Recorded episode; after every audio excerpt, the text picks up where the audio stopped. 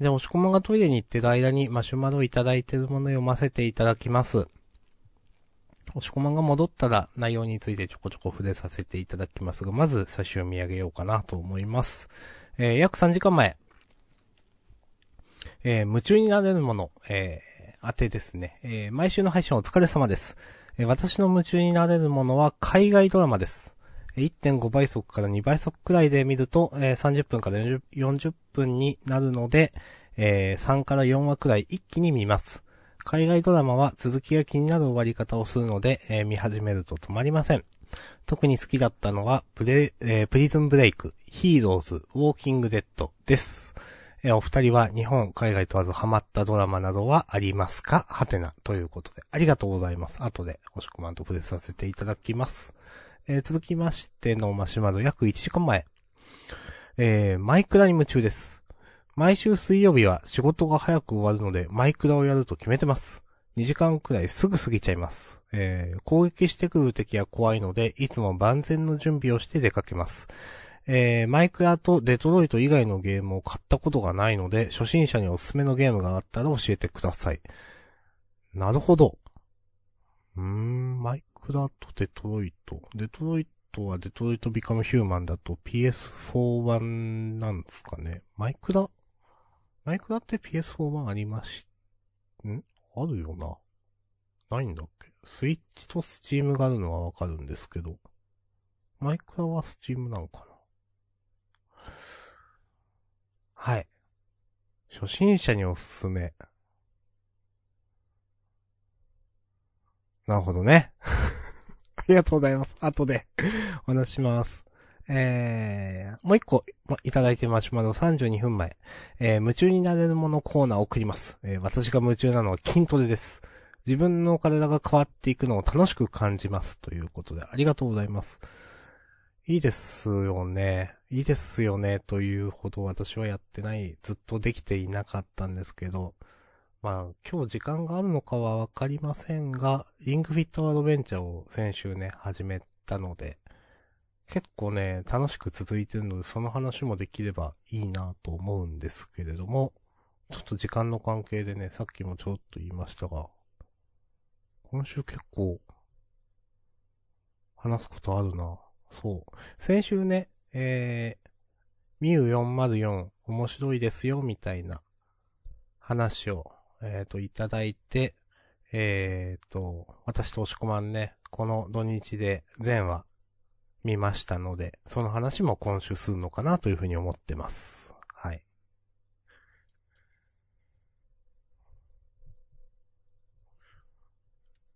うーん。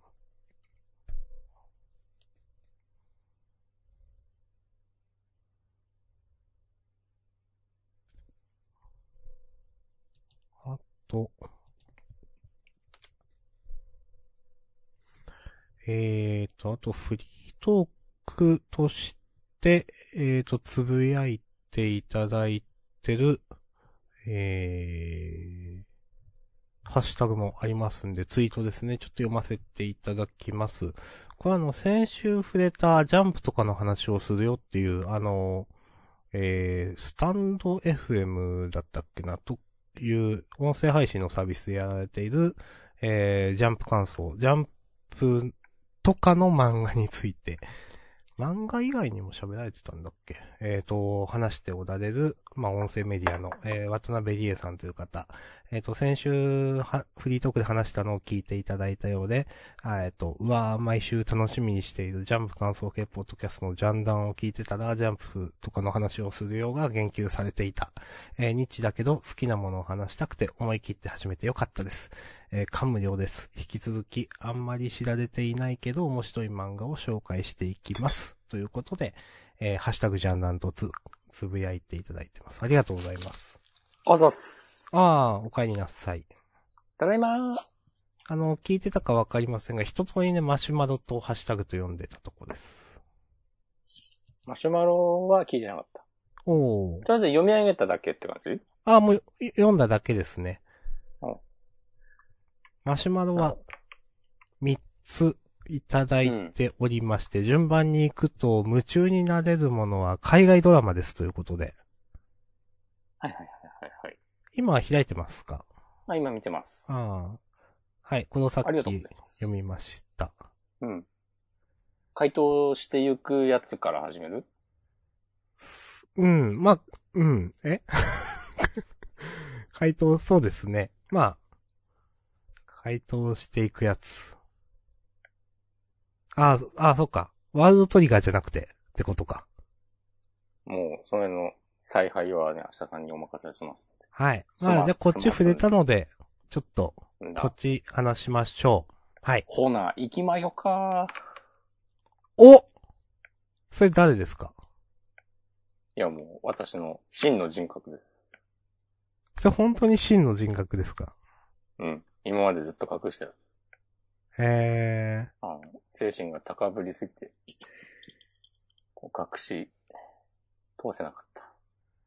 じゃあ今まではずっと仮の人格でこの5年間くらいやってきたと。そう、猫かぶってたし、ああ、悲しいですね、さんにもね、そう、決して見せなかった。あじゃあ過去の。アーカイブはもう聞く価値ないってことですかね。そう、もう、全部、投げ捨ててください。ハマったドラマありますか？これはね、あると思いますか？これはね、私このマシュマロを見た瞬間非常に難しいなと思って。難しいとは、僕はないです。いや私もね、ちょっと、記憶を辿りましたがな海外問わずか。あ、そうですよ。海外問わずだったら、日本海外問わずだったら、うん。えあんの？ハマった？ハマったの定義が難しい感じはあるが、うん。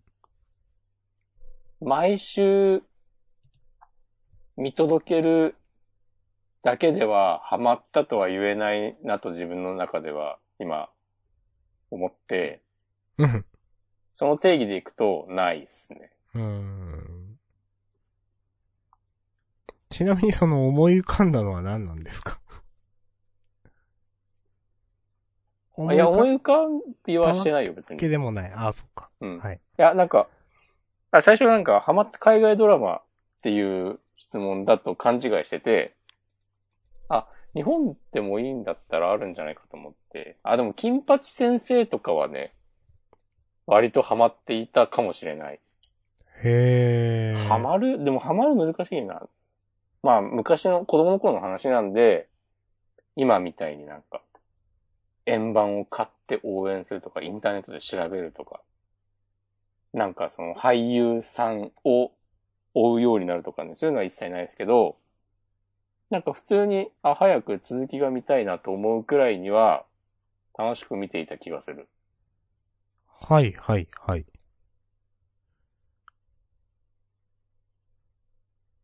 そんなもん？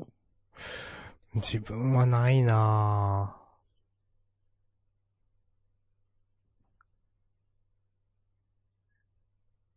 海外ドラマはね、一つも見たことないんだよ。おー。なんだろ海外ドラマすごくね、気になっているけど手が出せてないものの筆頭みたいなところあります。やっぱ好きな人多いと思うんです、すごく。その、タイムラインとかでもよーく名前を聞くので、う。うん。それこそウォーキングデッドだってそうだし、あと、あ、もうプリズンブレイクは、ちょっともう、昔ですよね、その世代としては。ヒーローズも名前は聞いたことある。最近だとゲームオブスローンズとかよく見るんで、名前は。うん、で、なんかすごいっていうことは、なんか知識としてあるんですけど、うん。ちょっとね、いや、なんか、興味はあるけど、見れてないし、引っかかり、ん最初見ようという引っかかりは実はないんだよなっていう、まだ、そんな、立ち位置にずっといる。海外ドラマね。うん。でもどうなんだろう私この1.5倍速から2倍速で見るっていうのをしたことがなくて、うん。なんかその、こういう、まあ、見方があるっていうのはわかるんですけど、あんましようと思ったことがなくて、でもなんかそれだっったら早く見れるしって、ああ、いいのかな。もしくはあります？したこと？こういう。ナイス。うーん。海外ドラマってね、何シーズンもあるから、うん。確かに普通に見るのだと、なんか、見てられっかってなりそう。うーん、確かに。吹き替え版ってあるのかな？あるか？今あるでしょうと思うけどな。ないのかな？なかったら絶対見らんのにな。あなぜなら集中力が続かないので。この間、あの、ミュー404全部見たけど、あ。うん。全部見たっつっても結構流しながらスプラトゥーンやったりしてたんで。あ、そうなんですか。そう。そういう感じでだったら見られるなっていうのだったから、吹き替えがな、あるなら、ワンチャン、ワンチャンチャレンジできる。私は、その、逆にその、ながらみ的なことができない方の人なので、うん。本当に、それを見るとなったら、その時間分拘束されるんですよね、私は。ああ、それきついっすね。そう。だから、なんか1.5倍とか2倍速っていうのはね、手段としてはありだなと思って、うん。あなんかそれだったらちょっと、あの、だいぶハードルとしては下がるなと思って、ちょっと見てみようかなとね、なんか今ちょっと思ってます。いいですね。そして、かハマったドラマはありません。すいません。ミュー404はハマりましたか？えっと、ハマ、まあ、ハマったっていうのが難しいですよね、やっぱり。あの、面白かったとは思いました。で、うんなんか、キャラクターのに愛着みたいなのも湧きました。うん。続きがあったら見るなとも思います。うん。まあでもじゃあ、例えば、繰り返し見るかっつったら見ないなっていう。ああ。まあ一年後とかならあるかもしんない。それはもうハマったでいいんじゃないか？この自分で言っといてなんだけど、うん。こういう質問でハマった、ハマるの定義とはとか言い出すやつめんどくせえなと思ったわ。確かに。草。うん。いや、最後まで楽しく見られました。なんか、ミュー404の話にスーッと移行しますか？お、いいんじゃないですか？はい。天才か。もう今週、明日さんのこう、名展開がね、光るね、采配が。ハンドリング。ということで、マシュマロ、あの、まずこの海外ドラマに関するマシュマロありがとうございます。あの、ハマったドラマは二人ともないです。ない。まあでも、ミュー404って言ったらそうか。いや、俺、金八ハマったよ、金八。ああ。ひとまずそんな感じで回答とさせてください。ありがとうございます。見るか、404ドラマ。うん。うん。うむ。ニュー404。面白かったですよ、私は。ここまあ、まあいいんじゃないですか。いや、そんなことないです。全然、楽しく読めました。読めましたじゃない。見られました。うん。基本的には楽しかった。うん。謎にハードル上げてたけど、普通にドラマとか見れんじゃんってなったわ。自。分。自分にドラマを見るパワーがあることが分かって嬉しかったです。でもやっぱよくできてる方ですよね、あれ、と思う。うん。まあそうだね。もちろんそれで言うと、ちゃんと最後まで見届けられるだけのクオリティの作品だったんだなっていううん。のがね、ありますね。あれがね、浜崎あゆみのドラマとかだったらどうなったかわかんない。なんかその、やっぱ、なんだいろんな考え方が今風っていう感じはすごくして、なんか、自分が思い描いてた、その、過去、過去のドラマ、自分がドラマとして頭の中にあるイメージよりもだいぶなんか進化してる感じがして、あー、なるほど。そう。それは、やっぱ、見る上で楽だったなとか。あそれこそね、警察が舞台のドラマとか言ったらなんかもっと頭の固いことを言うやつばっかなんでしょとか。そういう感じ？んまあ、そ、そうですね、それもですね。あと、その、ネット描写がまあ一応違和感ないとか。ああ。その、いや、それはないでしょみたいなのって結構あると思うんですよ、他のドラマで。はいはいはい。うん。いや、ちょっとあまりにもみたいなって。まあでもそこ、そのやっぱ、あの、脚本うん家の方の力なのかわかんないけど、ちゃんとしてるっていうか、例えばツイッターとか、つぶったとかだったっけ？まあ、ちょこちょこそういうサービスも出てきましたけど、あの、その描かれ方は、違和感ないというか、さあ、さすがだなと思いました。なるほど。うん。え誰が一番好き？一番好きなの？あの、これほん、うーん。あの、あの子、女の子。ハムちゃん？そう、ハムちゃん。なるほどね。うん。もしくは、これ、ガチの回答だね。いいじゃないですか。いや、あの、男だったらとかいうのもありますよ。ああ、男だったら？男だったら、やっぱ、島かなおー。俺はここの絵くんだな。お、キューちゃん。うん。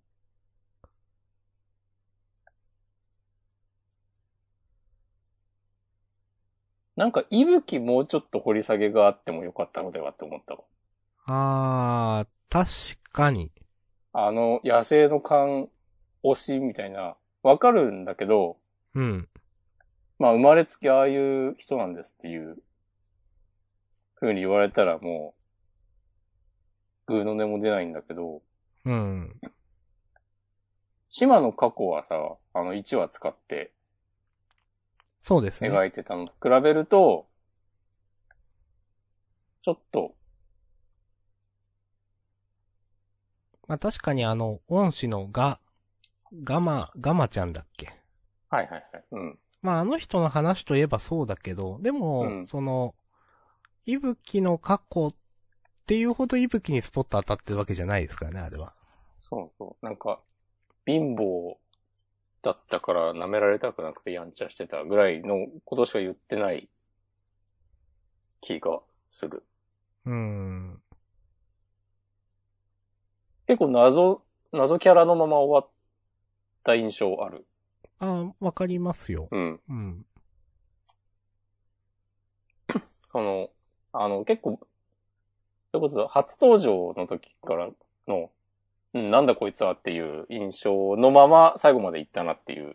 のがあって、まあそれも狙いなのかなとも思うし、別に、いや、元からこういう人なんですっていうことで、描くべき階層とかも、過去とかもないって言われたら、それはそれで成立してるとは思うけど、ちょっと思った。思った。ごね。自分はそこ多分あんま引っかかんなかったから、うん。まあ、なんか、その描き方で失敗はしてない気がしますね、うん自分は。うん。あ、なんか、どっか途中でさ、うん。あの、島が息吹のその野生の勘みたいなのをさ、評価してたとこあったの覚えてる？なんか。めっちゃ観察力とかあって、何かしら感じ取ってるんだけど、あー語彙が貧弱だから、言語なんかができてない出てくる言葉は、そうそう、言語できなくて、なんかあるみたいな 風にしか言えないけど、信じてみる価値はあるみたいなのが、なんかワールドトリガー、アズマさんみたいなこと言ってるなと思って。今言われてて、あ、それかなと思いました。その感覚は結構大事みたいなやつ。そうそうそうそう。はい。なんか、押し込まんはくずみに魅力を感じなかったって言ってましたね。なんか、普通だなっていう印象だったわ。なるほど。なんか、あそういう、そういう感じでしょっていうのを超えてこないうん。なと思った。あの、なんか、エトリが、あの、ラスボスじゃないのとかも、まあ別にこれは気づいて俺がすごいとかでは全然ないけど、みんな思ってただろうけど、うん。あまりにも描かれないから、うん。まあこれ、これくずみが裏でいろいろやっとるんやろっていうのにちょっとなんか気づいてしまったあたりから、うん。あの必死でエトリを追うのがちょっとなんか冷めた目で見てしまって、うん。そっからのくずみに。うん、なんか、そのメインの、くずみを追うっていうのは、そこまで、ぐっと来ない、というか、なんか、もっとやれたでしょ的な、ああ、わかる。うん、まあ、自分ちょっと思ったのは、自分なんか、やっぱ、まあ、結構その、なんだろう。そんなクズミ、まあ最初から出てたし、ラスボスにはなんないなのかなって思ってたんですよ、途中まで。うん、で、まあエトリの方が描描かれてないから、そのおどろおどろしさみたいなのがあって。うん。で、なんか、エトリの方が、どっちかっていうと怖さはあるなと思ってたら、死んじゃったから、なんか、でも、そこから、じゃあ、クズミがなんか、プラスアルファで奥行きが出るかっていうとずっと出なかったんですよ、最後まで。うん、うん。うん。で、なんか、だから、中ボスのまま、ラスボスにはなってたけど、中ボス格みたいな状態で自分の中では、くずみが。うん、なんか、うーん、あんまり、その、なんだろう。その、なんだろうな、正、中身が、まあないというか、正体がわからないというか、みたいなことのその、まあ、あんまり怖さは感じなかったなと思って、それって。いや、まあ、押し込まが言ったように超えてくるものがなかった。まあ、その、っていうのがそうなんですけど。なんかあの、特に理由とかないけど、この世界をめちゃくちゃにしたいくて、なんか自分でこうやりたいようにできちゃうから、なんか面白半分でひどいことをやっちゃいました。やっちゃいます。っていうキャラ付け自体は、なんかそこら中にあるもので、うん。なんかそう考えるに至った背景とかを、一切描いてないのが、まあなんか続編がありそうな終わり方でもあったけど、うん。なんかでも、そういう時代なんすかね。そんないちいち思い返そうとかなくてもええやろっていう。まあ、その、うーん、今までのアンチテーゼみたいなの絶対ありますよね、そういう。おー。その、今まで絶対、なんかの経験があるからそう、まあ、劇中でもくずみが言ってましたけど、何がいいみたいな。どういう過去があったらいいみたいな。あ、はいはいはいはい。うん。それのアンチテーゼとして、そういう、わざと明かさないみたいなのはあると思いますけど、あでもあそれで、あのあの発言は、その視聴者に向けたものでもあるわけですか多少なんかそうなのかなと思いましたね。うん。はいはい。あ、それはなんかわかるわ。うん。なんかでもそれで、それで、かつなんか、くずみの角をもうちょっと大きくして欲しかったんですけど、大きくなんないまま終わっちゃったなと自分の中で思って。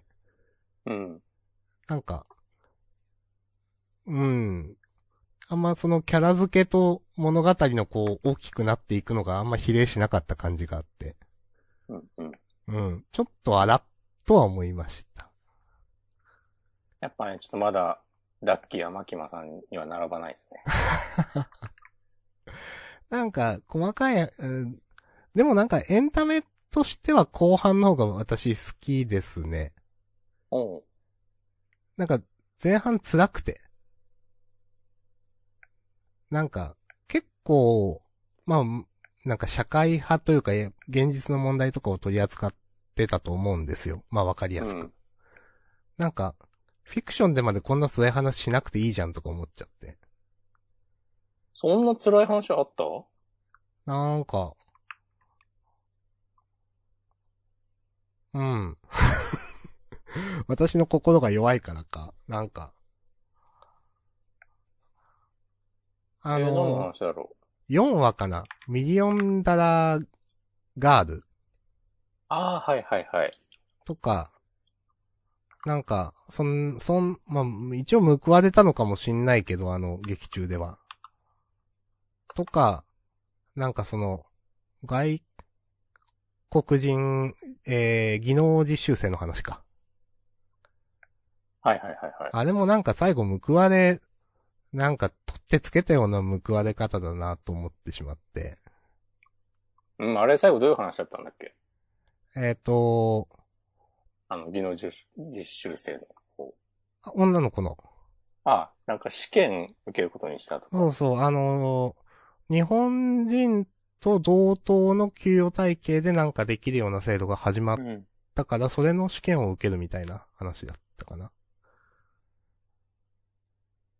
なんかね、その、ちょっと、実は私このミュー404で嫌だなっていうか、もわ、もやっとしたのがその辺で、いや、もうそういうのね、ガシガシ言ってくださいよ。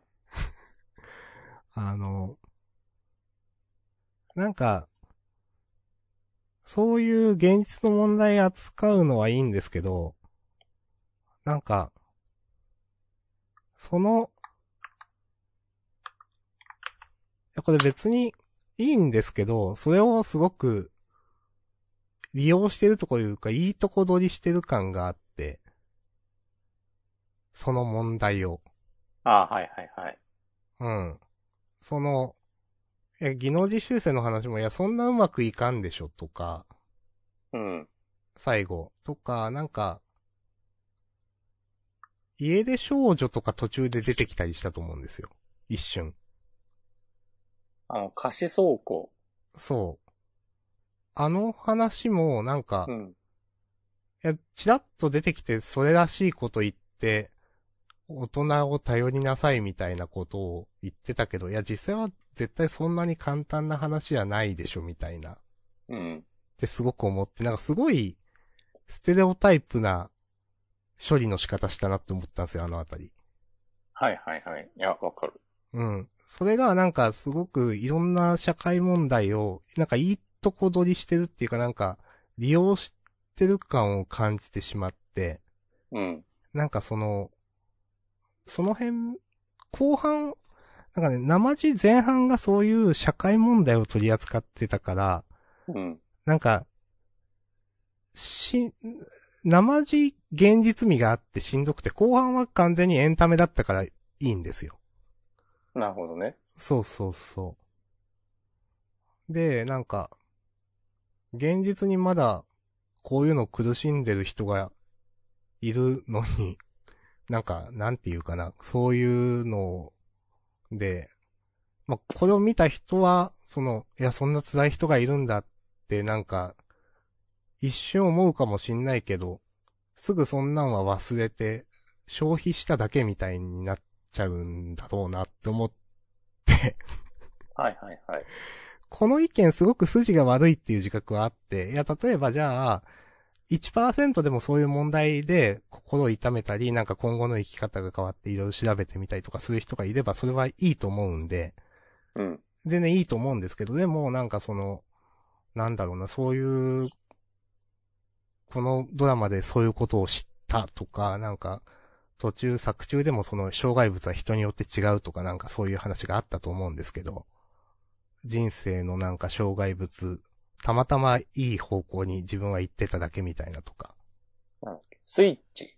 ああ、そうですね。う。うんん。で、なんかその、そう、なんかそういう、なんだろうな、今もまさに苦しんでいる人がいる中で、なんかそういうのを一瞬消費して、な、みたいな、でも何も変わらないみたいなのが、ちょっともやっとしたんですよね。ああ、でも確かにそういう、社会派感のあるエピソードと、うんそ。の、クズにエトリを追う、その、まあ本筋従がなんか落差があるとというか、いうん。なんか、俺そこまで違和感感じなかったけど、これいるかっていう感じはちょっとあった。はいはいはい。うん。まあなんかその、自分はそれが一番ちょっとしんどくて、うん話としてはうまくできてるのはわかるんですけど、うん。なんか受け入れられないというかうまく。特に前半。うん。と思いました。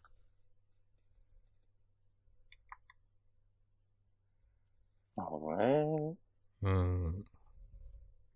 だからトータル面白かったんだけど、なんか言いたいことがないわけじゃないなってね、なんかね、思いましたね。おー。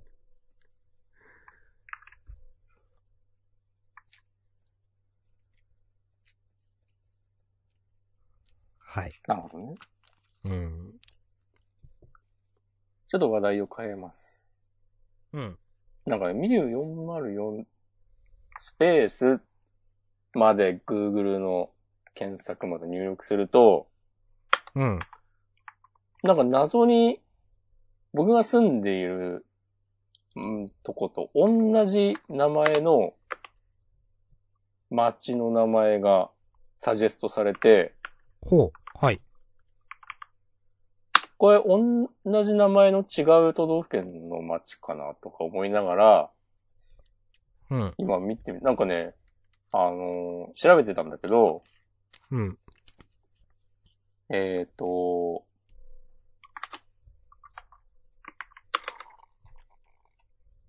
まさに今言ってた、あの、技能実習生のうん、うん、うん。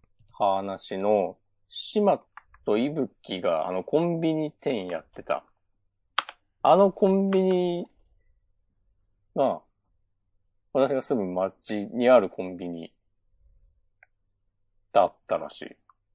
へここで撮影した、ってことうん。伊吹と島か。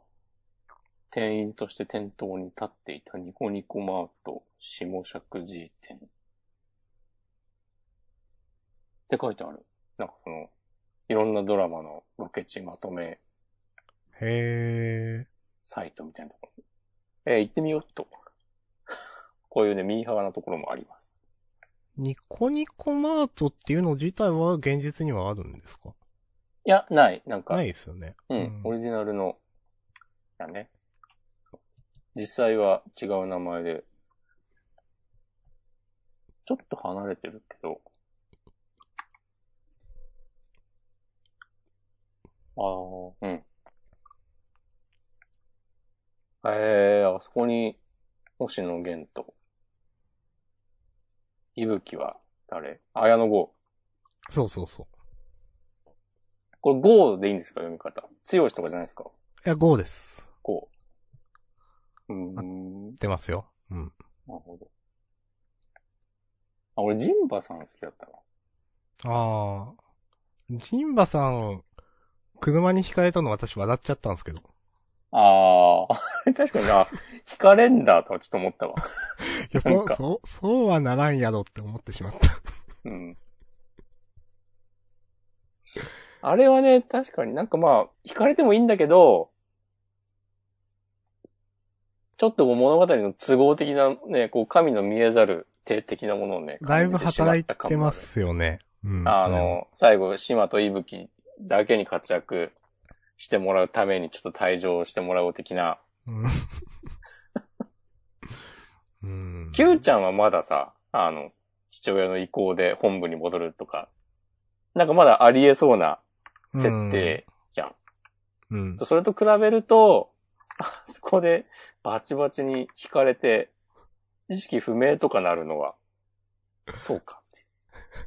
ちょっと思った。ちょっと、あの辺、え、いいのって思いましたけど、なんかこの、急に、急に展開、え？って思思ってしまった。なんかそう、ちょっとね、あの引かれたのを、こう、マジで受け取っていいのかね、迷った感はあった。うん。えギャグ的なノリなのかって思ったら結構深刻で、そうそうそう。そうかただね、そうかって思いましたよね。うんあのなんか、なんだっけ、息子の、と、結婚、結婚前の顔合わせみたいなやつで、はい。ジンバさんがなんかちゃんとダメ親父扱いじゃなくて最終的に評価されてるのは、なんかうん。気使ってんなと思った。う んあ、よかったですね、あれ。はい。あの、最後までダメ親父扱いじゃなくて。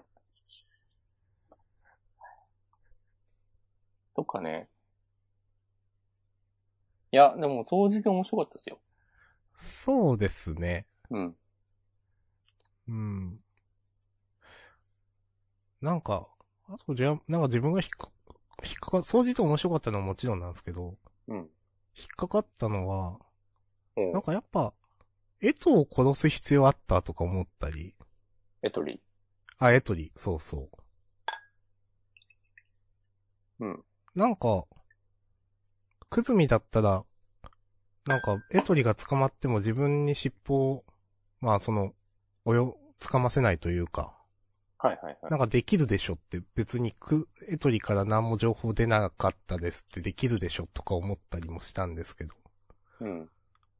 うん、なんかそこら辺必然性がわかんなくて、あんなに危険な橋渡る必要なかったのではとか、まあでも危険な橋、危険かどうかっていうのは別に、くずみの判断基準にはないかもしれないから、それはそれでいいんですけど、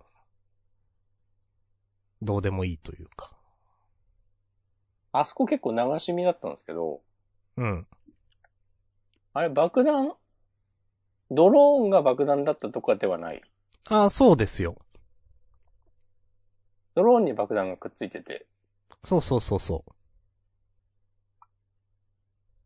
それはでもなんかちょっと危ない橋というか、なんか、不確実性の残る計画だなっていううん。感じはあるかもね。なんか、まあ、こど、うん、そ、殺すんだ。まあまあいいんだけど。うん。あーなんか、急にコナンみたいな感じになるというか、うん、あその、結構リアルなドラマなのかなと思ってたら、その、ドローン？うん。ドローンか。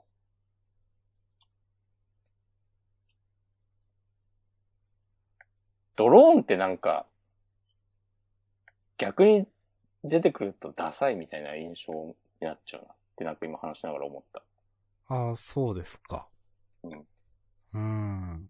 個人的な感覚ですが。ドローンで何かしてる描写を別にすごいとは思わないっていう。なんか、うんふーんっていう。確かに珍しいもんでもないですしね。うん。誰でも使えるし。うん、今やね。うん。うんこれね、だんだんなんかそういうことばっかり言い出す時間帯になってきたよ。そうです、そういうムーブですね、これはね。うん。はい。ということでね、面白かったっすね。うん。ニューヨンまでよ。うん。前がね、言ってましたけど、まあ褒めるのって難しいのかな。でもまあ、その最後までね、なん、なんだかんだちゃんと見ることができたっていうね、何よりも、はい。こう、良かったですよっていうね、このわ我々の気持ちの証明ですよ。はい。ということで、うん。そう。お実際、出演者の方結構、綾野剛も星野源も好きになりましたからね。うん。はい。なんか最初、なんで星野源音楽やらずに、こんな俳優ばっかやってんだよとか思ったけど、よくよく考えたらね、昔からどっちもやってたんですよね。ね。うん ちょっと新鮮でした。なんか。もう音楽の人みたいな印象だったんで。あまあ、よくよく考えたら別にそうじゃないんだよなっていうね。はい。はい。ありがとうございました。ああとね、10日ぐらいでパラビの無料会員期間が切れる。解約ですか？解約します。宣言します。他に見るものはある？いやー。半沢直樹の第一期とか見たことあります？あ僕はないです。ああ。私は、あの、まあ、見ましたけど当時、まあまあ好きでしたよ。うん。パラビって TBS のドラマなんだよね。確か。うーん、どうなんだ？だけじゃないのかな、別に。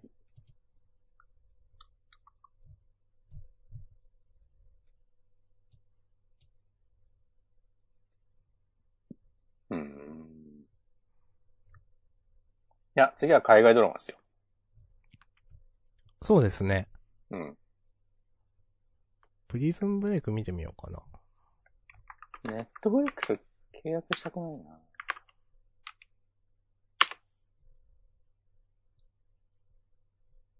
なんかネットフリックスいいよって言ってるやつら全員うるせえみたいなね、負の感情にそれ大丈夫ですか？今の。うん。全然うるさくないですよ。うるさくないし、僕も実際、ね、契約したこともあるんで、ね。その、まさにね、テラスハウスとかの話もね。そうそうそう。あ、テラスハウスはハマったドラマと言えなくもないかもしれない。ああ、確かに。うん。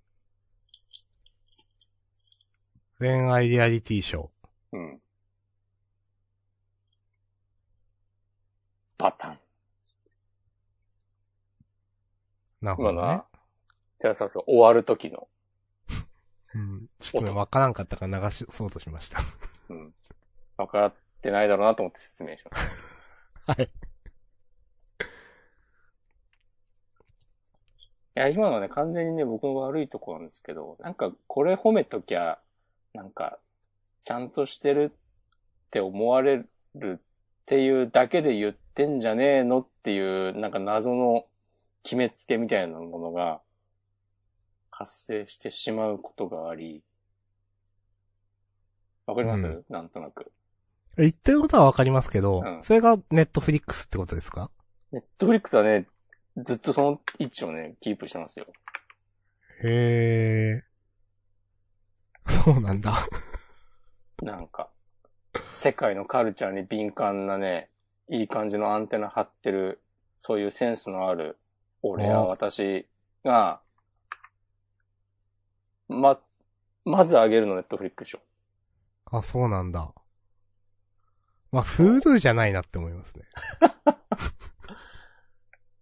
そういうのに対抗したくてジャンダンやってますからね。おお、そう。おー。いや、そういう人たちがさ、あー最近ね、チェーンソーマン、あ、そう、なんかチェーン、ジャンプは読まないけど、チェーンソーマンは追うみたいな感じですよ。そんな人がいるのか知らんけど。多分いると思う。うん。お、明日さんが完全に殻にこもるモードだ。いやー、まあ、いいよ。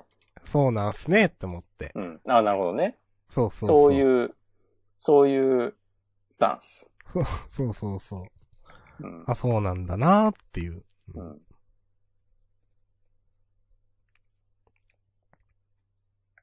いやえなんか、どうなんだろう。いや、観測範囲の話だと思うんですよ、本当に。いや、それはね、本当にそ自分はそんなに、その、その、なんだ、鼻につく感みたいな、こ。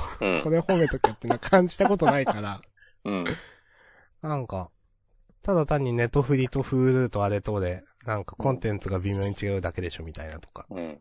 アマプラで、うん。その、そのブランドのコンテンツが、そのブランドで制作されてるのがあって、ドキュメントだったらアマプラだしみたいな。なんかそれくらいのなんか、感じなんで、うん。あんまり、これが、さ、最先端じゃないけど、そういうことでしょでも言ってることは。そう。うん。思ったことないなとね、なんかね、思いました。そういうフラットな受け止め方がね、一番いい。はい。まあ、なんか、情報のね、収集しすぎも良くないっすね。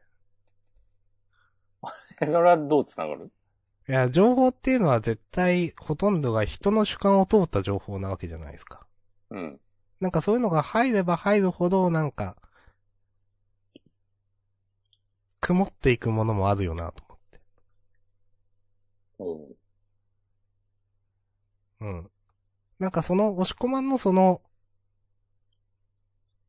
いや、なんか、ぶりやがってみたいなこと、そういう、うん。なるほど。は、な、いろ、そういう情報を集積された結果だと思うんですよ。あ私はそこまでそれを目に入れてない、見てないから、ー。うん。わかんないけど、でもいろんな、そういう多分知識というか、そういう情報が積み上がるに従って、これはこういうサイトとか、これはこういう方向のブランドとか、いうのが形作られてくるからそういうことになると思うんですよね。なるほどね。うん。まあ、なのでね。いや。生きやすいインターネットの構築は重要ですね。ツイッター2。ツイッター、そうそう、ツイッター2。そんなのがない。いや、してくれてもいいけどな。うん。よし。はい。パシッとね、じゃあ。お、マシュマロ、やっていきましょはい。う。夢中になれるもののコーナはい。ー2件。はい。マイクラ、マイクラどうですか？え、私は全然ピンとこないですね。マイクラね、多分やったら面白いと思うんだよな。一回無理だったけど。本当に私多分わかんないマイクラの面白さは。動物の森どう？いや、わかんない。でも動物の森は俺ももうやんなくなった。あの、前話したかな？あの、モンハンもダメで、うん。モンハンとマイクラって似てるところはあるよねって思うんですよ。あー。なんかコツコツなんか作っていくとか積み上げていく感じ。うん。いや、無理ですね。なんかその、例えばこの間も探すかやってて、うん。あれで家事、家事や、家事システムってあるんですけど、うん。武器を強くしていく。うん。なんかその、なんだろう。豆な人って、なんか素材が集まった時点ですぐ家事やって強くしてみたいなと思うんですけど、自分の場合めんどくさいから、なんか今ある武器で進めれるところまで進めて、詰まったら家事で、その、ん強くできるところまでその時点でしてみたいなのを繰り返すんですよ。うん。なんか、その家事自体に全然魅力を感じてない。武器を強くすることとか。うん。めんどくさいんですよね。一言で言うとそれが。サガってでも全体的にそういうゲームじゃない？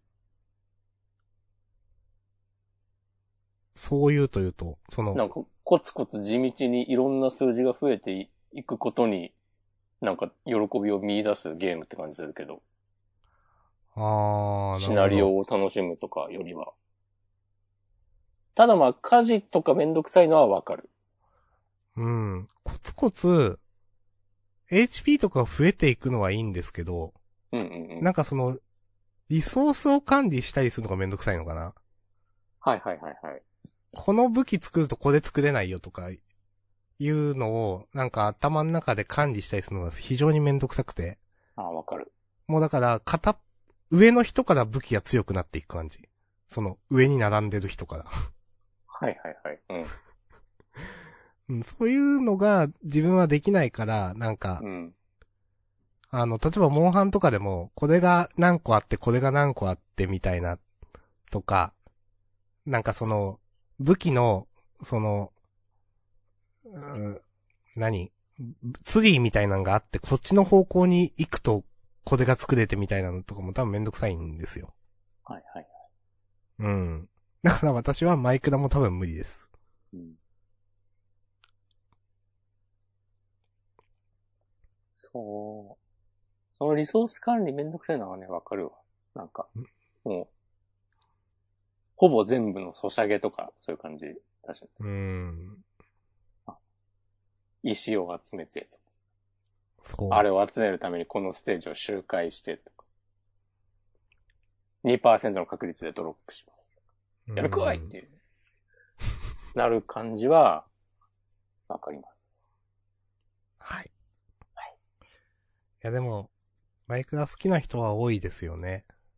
マイクラなんか、そういう面もあるし、そうじゃない面もあるんだろうね。ある？それなんか箱庭ゲーとしてみたいなやつですか？そうそうそう。まあでもそれも突き詰めてったらってこと？結ん。局この素材がないと、いや、何も箱庭ゲーもそんなに私はピンとこないから、その、例えば、いや、これが私の家、家ですなのか、庭ですなのかわかんないけど、そういうのもなんか、自分は、うーんって思うなと思って。なるほど。うん。なるほどですね。でも好きな人はずっとやってるよなと思って、いろんな動画を見てね、へーって思います。だからね、いいですねって思いますよ。うん。まあ俺はそこまでピントは来てないけど、もう一生ピンとこないまま終わるんだろうなとも別に思ってない。っおー、そうなんだ。ていうのはある。ありますよ。へえ。だってミュー404だって最後まで見れたし。ああ、まあそうですね。そう。だから、下さんが、めっちゃ、なんか自動的に麦を回収するやつを作ったりしてるかもしれないよ。一年後には。なんかそういうのあるでしょ。うーん。なんかそういうので見すぎちゃうのとかね、良くないとこあるなっていう。それこそあの動物の森の、めちゃ作り込まれた島とかさ、はあ、はあはあはあ、比べる必要はないんだが。マイクラとデトロイト以外のゲームを買ったことがないので、初心者におすすめのゲームがあったら教えてくださいっていう。ゲーム初心者が最初に手を出す2本って考えたときに、マイクラとデトロイトビカムヒューマンすごくない？うん、思いました。相当なクロートなのではっていう。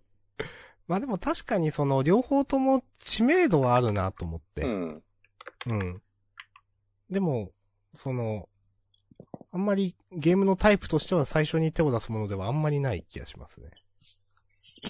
まあでも、そういう、そういうのはなんか、昔からゲームをしてる人の発想なんだろうな、きっと。うーん。こういうまあ初心者の人方が、この、すでに何でもある時代にポッと、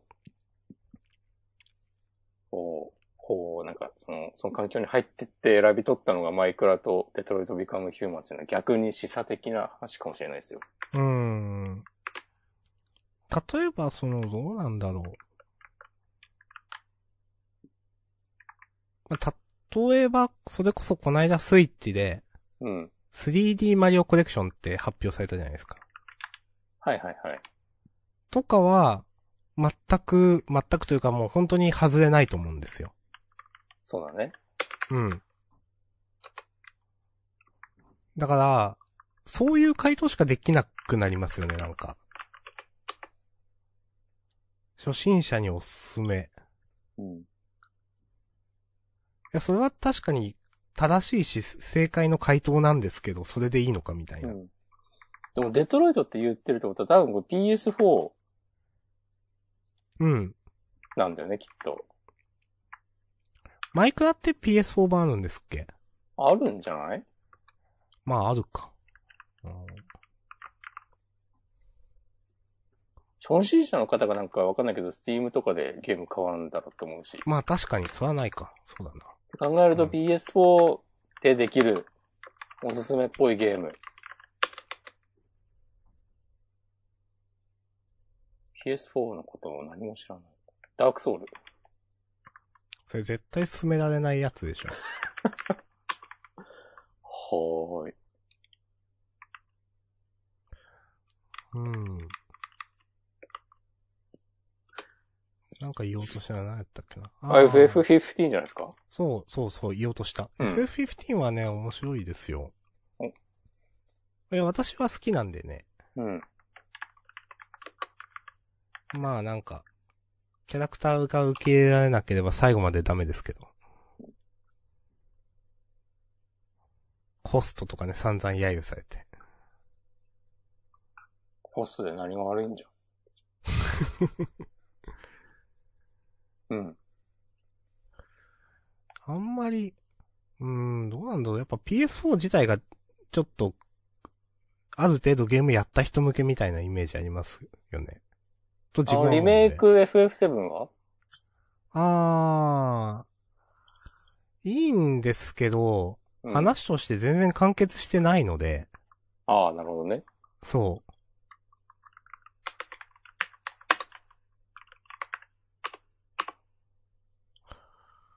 なんか、これはダメです、あれはダメですっていうキャラになってるな。俺 も散々、謎の偏見でネットフリックスを押す人をね、自する人間になってしまったから。共に地獄に落ちましょでも一本くらいなんか言いたいなう。2020年9月更新 PS4 絶対おすすめ新作ゲーム56選。もっと絞れやウケる。さあ、あの、純不動ですか？それともランキングになってるんですか？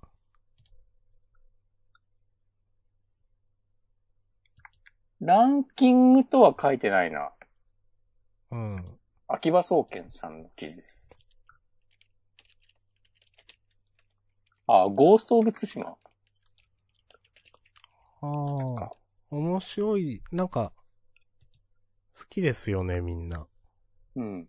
でもあれも、どうなんだろう。これも、ちょっと死にゲーの方向じゃないのかな、みたいに、その、思ってるんですけど、違うのかな。別にいいんじゃない？いいか。いや、みんなやってるゲームは面白いっすよ。うん。そうそうそうそうそう。で、発売されたばっかりのゲームを買って、なんか感想言い合うのとか、まで含めてゲーム体験と考えると、新しいやつの方がいい説はある。うん。方がっていうか、そういうのもいいよね。あ、竜が如くとかね。はいはいはい。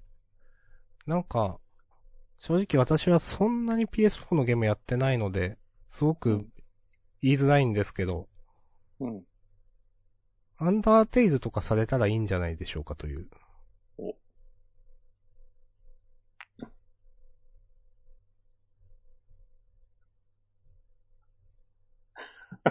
お、以上のこと言えない。うーん、そーあそういうのも、まあでもある、インディーゲームとかに、こう軽い気持ちで手を出してみるっていうのが、全然ありですよ。うん、その、なんだろう。ある、いや、ちゃんとした綺麗な画面じゃないと嫌というか、その、まあ、ドットというか、うんああいうのはちょっとやる気にならんな、というのがなければ、やってもいいんじゃないかなと思いますし。なんかいろんなゲームするのがやっぱいいと思いますよ。というのもやってみないとわかんないからです。私も、だって、それこそね、さっきね、モンハンダメって言いましたけど、モンハンワールド買って、あ、全然合わんなと思って、やっとわかったんで、それは。うん。うん。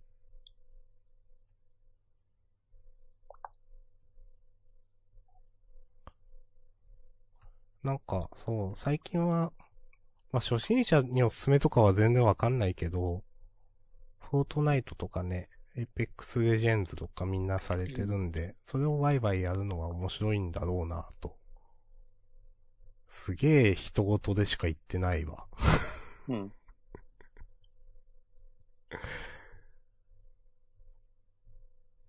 もう何も言えないまあなんかねな。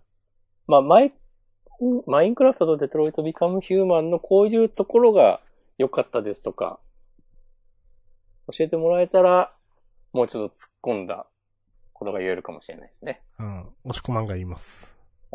なんかスイッチを買ってくださいって言います。でもね、結構それ正解かもって思うんですよね。やっぱなんか、任天堂強いなっていう感じあるよね。うーん。なん、なんなんでしょうね、あの、進めやすさ、スイッチの。うん。へ それこそ、私、リングフィットアドベンチャーやってるんですけど、最近。うん。や、すごいゲームだなと思って、あれ。というと？運動が楽しい。おー。まあ、その、普通、その、スクワットってクソつまんないはずなのに、うん。やれてるからすごいなっていう。やれてるんすか？うーん。なんか、やれてますね。まあ、その、今日ちょっと頭痛くて実はやってないんですけど、うん。4日5日連続でやってて、うん。で、その、まあ、そんなにあれって、カロリー消費できるわけではないんですけど、でもなんか、まあ、続けられてること自体が自分の中ではすごいなと思っていて、うん毎日30分くらいやってますね。おー、いいですね。うん。あの、筋トレに夢中っていうマシュマロともスムーズに繋がりましたね。そう。ほんと今日の明日さん、神がかっている。はい。筋自分の体がね、変わっていくのを楽しく感じますね。いや、これね、わかる。お。私もね、最、先週ぐらいから、うん。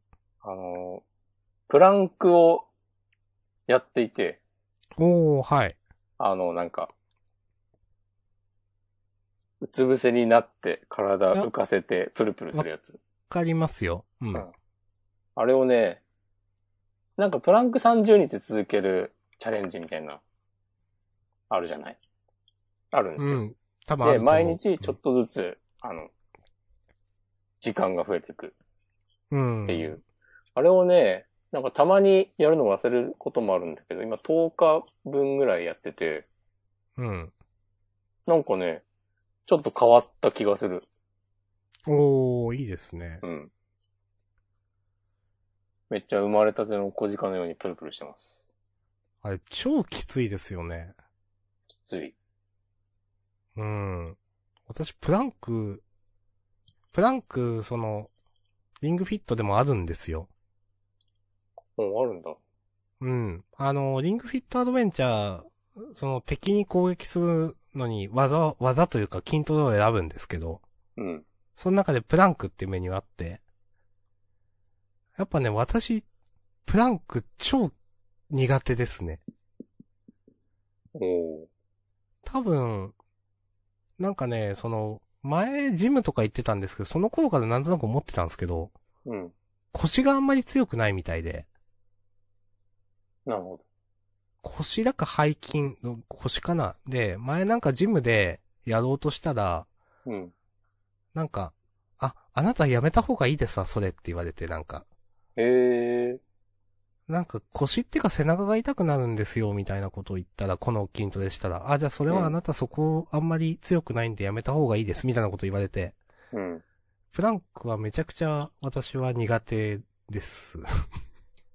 それってその、背筋かなんかわかんないけど、その筋トレを地道にやってったら、そのうち克服克服できるのか、あるいはなんか生まれつきもう無理なのか。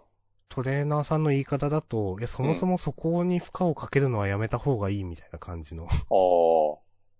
なるそうそうほどね。。だから、やめとこうって思ってあんまりやってないですね。承知いたしましはい。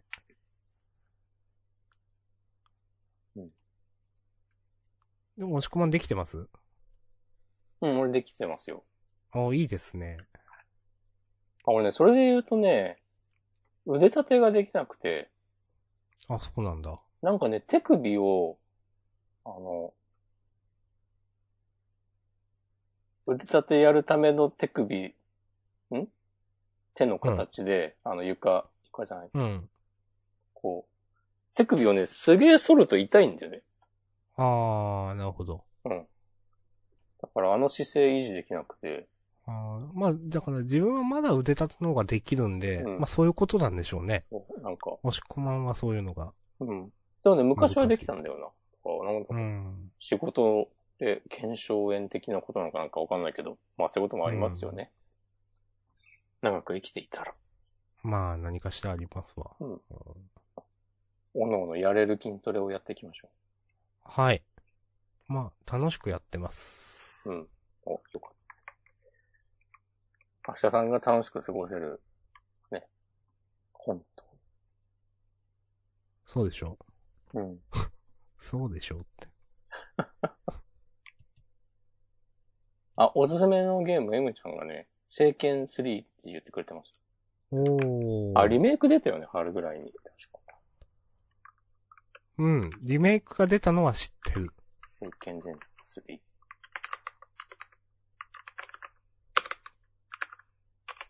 リメイクを選ぶのはなんか、選択肢としてありですね。うん外さないという点において。確かに、その、ある程度面白いからリメイクが出ているわけで。うん。聖剣伝説シリーズはね、3、3以降やってないんだよな。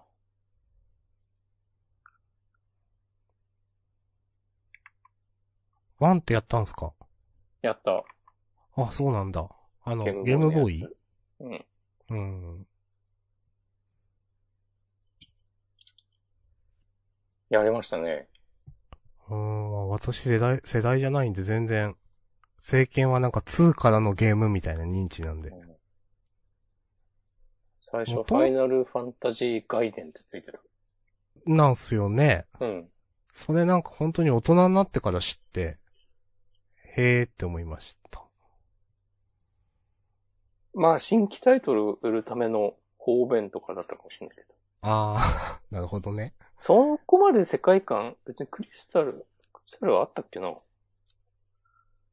かんないけど、魔法が一緒とか武器、防具のネーミングが共通点あるとか、そのぐらいだったとは思うけど、うん、うん、うん。懐かしいな。カセットどこにあるかなはい。これは3、2はけすげえやって、3は買わなくて、その後のレジェンド・オブ・マナとかうん。もやってないな。4も出たよね、確か。PS2 くらいの時かな。4は、なんか結構、なかったことにされてるタイトルですよね。あ、わかる。なんか、机にちょいちょいそういうことになるよね。すごいふわっとしたこと言いますけ政権はね、友達の家でよくやりましたね。うん持ってないけど、痛恨でずっとやってたからなんとなくみんなのストーリーわかるみたいな。ど。んそれね、3の話？3です。?3 のなんかね、キャラデザとかかっこいいんだな。と思ってなんか V ジャンプとかをね、読んでいた記憶はある。いや、3面白いと思いますよ。よしリメイクの4はなかったことにしてほしいと。ツイートして。はい。それみんな言うんだよなうんさあ、マシュマロ。これ新しいやつじゃないか？ジャンプとかの話をするようで、ポッドキャストを検索したら、明日さんのゆるい感じのラジオが出てきたので、最新回を聞きました。アンデッドさんに翻弄される二人が面白すぎました。ジャンダンゲスト会待ってます。アンデッドさん元気かな？ちょっと、今年の初めちょっとお話しして。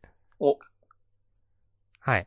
で、あの、ちょっと私が忙しくなって、アンデツさんも忙しくなった感じかな。ちょっと、それから間が空いていて、また話しておきます。聞いてるのかな？なんかジャンダン、ジャンダンは密かにずっと聞い、前はずっと聞いてて、今も聞いてんのかな？今聞いてんのか？こんばんは。あ、今呼びかけたのね。そうそうそう。でもたまになんか、ものすごい久しぶりにツイートしたと思ったら、ジャンダンのことを言ってくれてるとかあった覚えがある。うん。だからなんか、うん。おーと、思っておりますよ。うん。まあ、ジャン、ん？明日さんのゆるい感じのラジオはね、もうないポッドキャストなので。もう伝説的ポッドキャストですね。明日さんはね、違うのやってますからね。はい。違うのも更新しよう。はい。うん。アンデツさんゲスト会。アンデツさん聞いてるのかな？また。よろしくお願いします。します。お声掛けさせていただきます。イェイ。えーっと、あとね、もう、ハッシュタグをちょっと読みます。えーっと、少し前、M さん、これ多分ドラマについての話ですね。えーっと、ハッシュタグジャンダン。えー話の切れとか山場を気にするなら、ワウワウ制作がおすすめということで。なるほど。そうなんかワウワウのオリジナル制作って結構よく、あ、アンデットさんからメッセージ来た。こんばんは。きありがとうございます。お久しぶりです。はい。DM? あ、DM。はい。おー。あ、すごい。めっちゃリアルタイムに。あざっす。ちょっとまた後で送ります。なるほど。ワはいウワウ制作の話は、なんかね、よく、よくというか一個気になってたのが、か、株価暴落とかいうなんか、あの、あの池井戸淳、淳でいいんだっけ？半沢直樹の。あの、そう。で、小田裕二が主演やってるみたいなのがワウワウ制作だったと思うんですけど、なんか、たたまに気になるのあるんだよなっていう。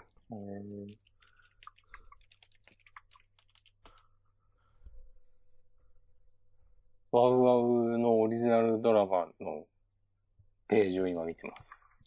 私も開けます、ちょっと。異世界居酒屋。いや、これなんか聞いたことある気がする。ああ、異世界居酒屋は、えっ、と、ナロー系ですね、言ってしまうと。うん。へー。なんか、結構、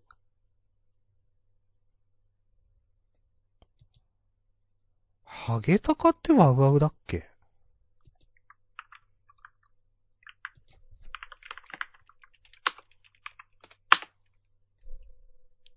これ違うか。これは、NHK っていうだけかう。ん。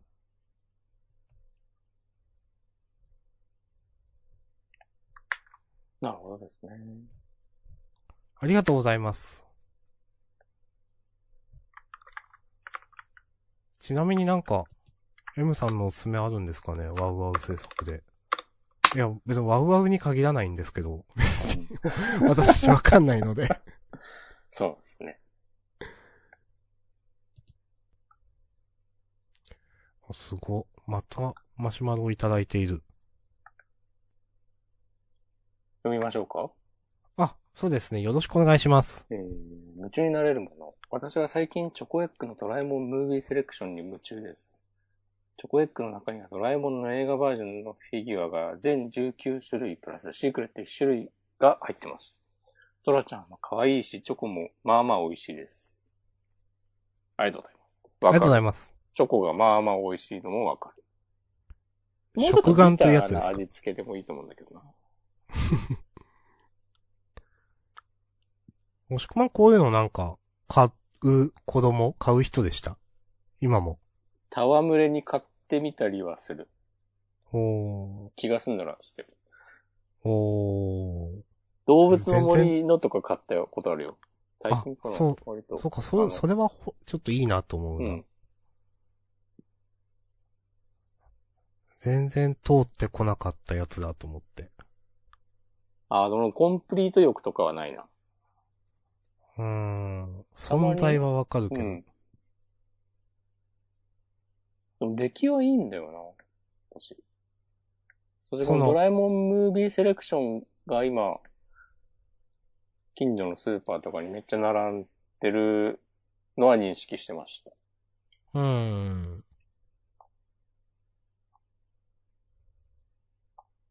ドラえもんグッズね、つい買っちゃうとこあるんだけど、持て余すんだ。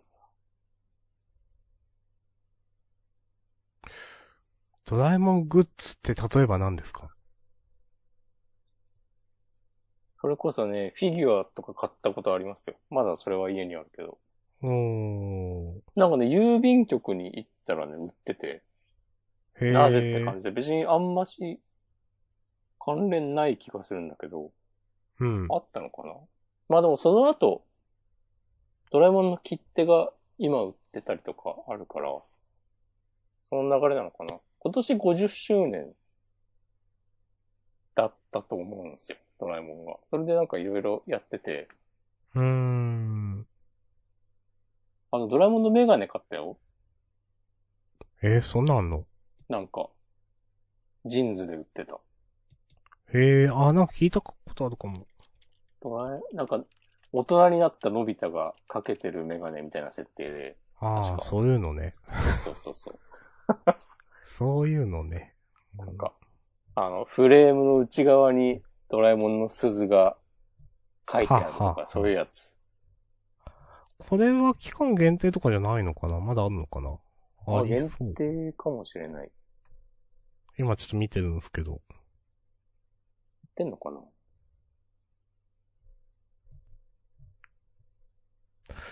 なるほどね。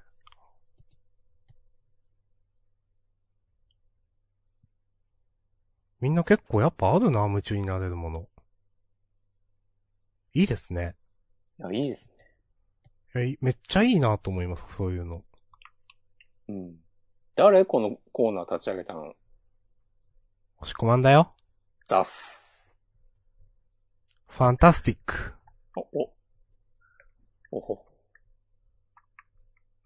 いや、いいですね。いや、あの、立ち上げた瞬間も、いや、これいいですねって言いましたけど、実際こうやってメッセージがたくさん来る、マシュマロがたくさん来るのを見ると、本当に、あ、いいコーナーだなとね、うん。素直に褒めますよ。おやっぱね、こう、エントロピーとか言ってる場合じゃなかった。あんな、なんか、苦し紛れのやつでダメでしたね。あ、M さんおすすめのね、バウアーのドラマ。レディー・ジョーカー。グリコ森永事件がモデルらしいですよ。あ、そういうのいいっすね。そういうキャッチーなつかみがあるの。あ、グリコ森永事件。へえ、そいいなやっぱワウワウってなんか、あ、高村薫ってなんか知ってるな。元の小説の。うん、へえ。なんかこういうサスペンスものが多いんですかね、このバウアーのドラマって。うん、なんか、イメージはやっぱそういう、うん。私も。プライムだと結構見れたりすんのかな？アマゾンの。って感じがします。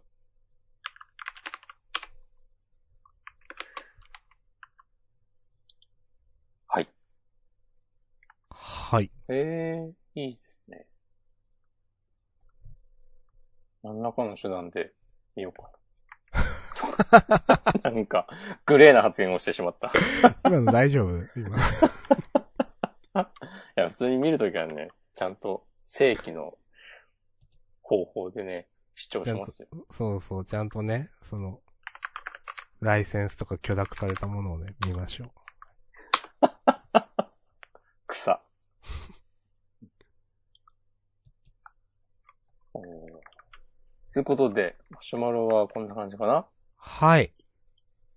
ありがとうございます。すでにありがとうございます。じゃ10あ、分以上じゃあワールドトリガーの話。押して終わりますか？そうですね。そう、あとメモ的なものは、そうか。月見バーガーと無水エタノールの話はしなくていいですか？チキンバーガー食べた？ああ。いや、食べてない。僕もうね、2種類食べましたよ。あの、スタンダードな月見バーガーと、うん。あと今年の限定の、なんかふわとろなんちゃらみたい普通に知らないさ、私今年の限定。な。なんかね、あの、うん。卵のサンドイッチみたいな卵が挟まってる。はあ、はあ、はあ、あーなるほどね。スクランブルエッグ風。うんあ、そうそうそう。スクランブルしてる。あの、普通のチキンバーガーに追加でその層もある。なんかですね。そう、目玉焼きに置き換えるとかじゃなくて。これ、ちなみにその、私そんなに月見バーガーはここ1、2年しか知らないのでわかんないんですが、うん。去年は金の月見っていうのがあったと思うんですよ。あったね。ちょっとパンがその、卵っぽいのがちょっと甘いやつ。うん。今年はそれがない代わりにこれがあるみたいな感じなのかな？そうじゃない？月見バーガー、チーズ月見バーガーが毎年あって、もう一種類がその年で変わるっていう感じじゃないかな。濃厚、ふわとろ月見。うん。ズバリどうでした？ふわとろ月見バーガーは悪くないですね。もう、まあ、マックの限定バーガーにありがちな、一回食べてみてもいいんじゃないっていう。まあ、リピはしないけどね、みたいな。そうそうそう。今日食べた。おこのジャンダンで話すために。そういう消費をする人間になってしまった。まあ、いいじゃないですか。ふわ、ふわとろ感はあってよ。全然美味しかった。けど、うん。月見バーガーっていいなっていう感じはある。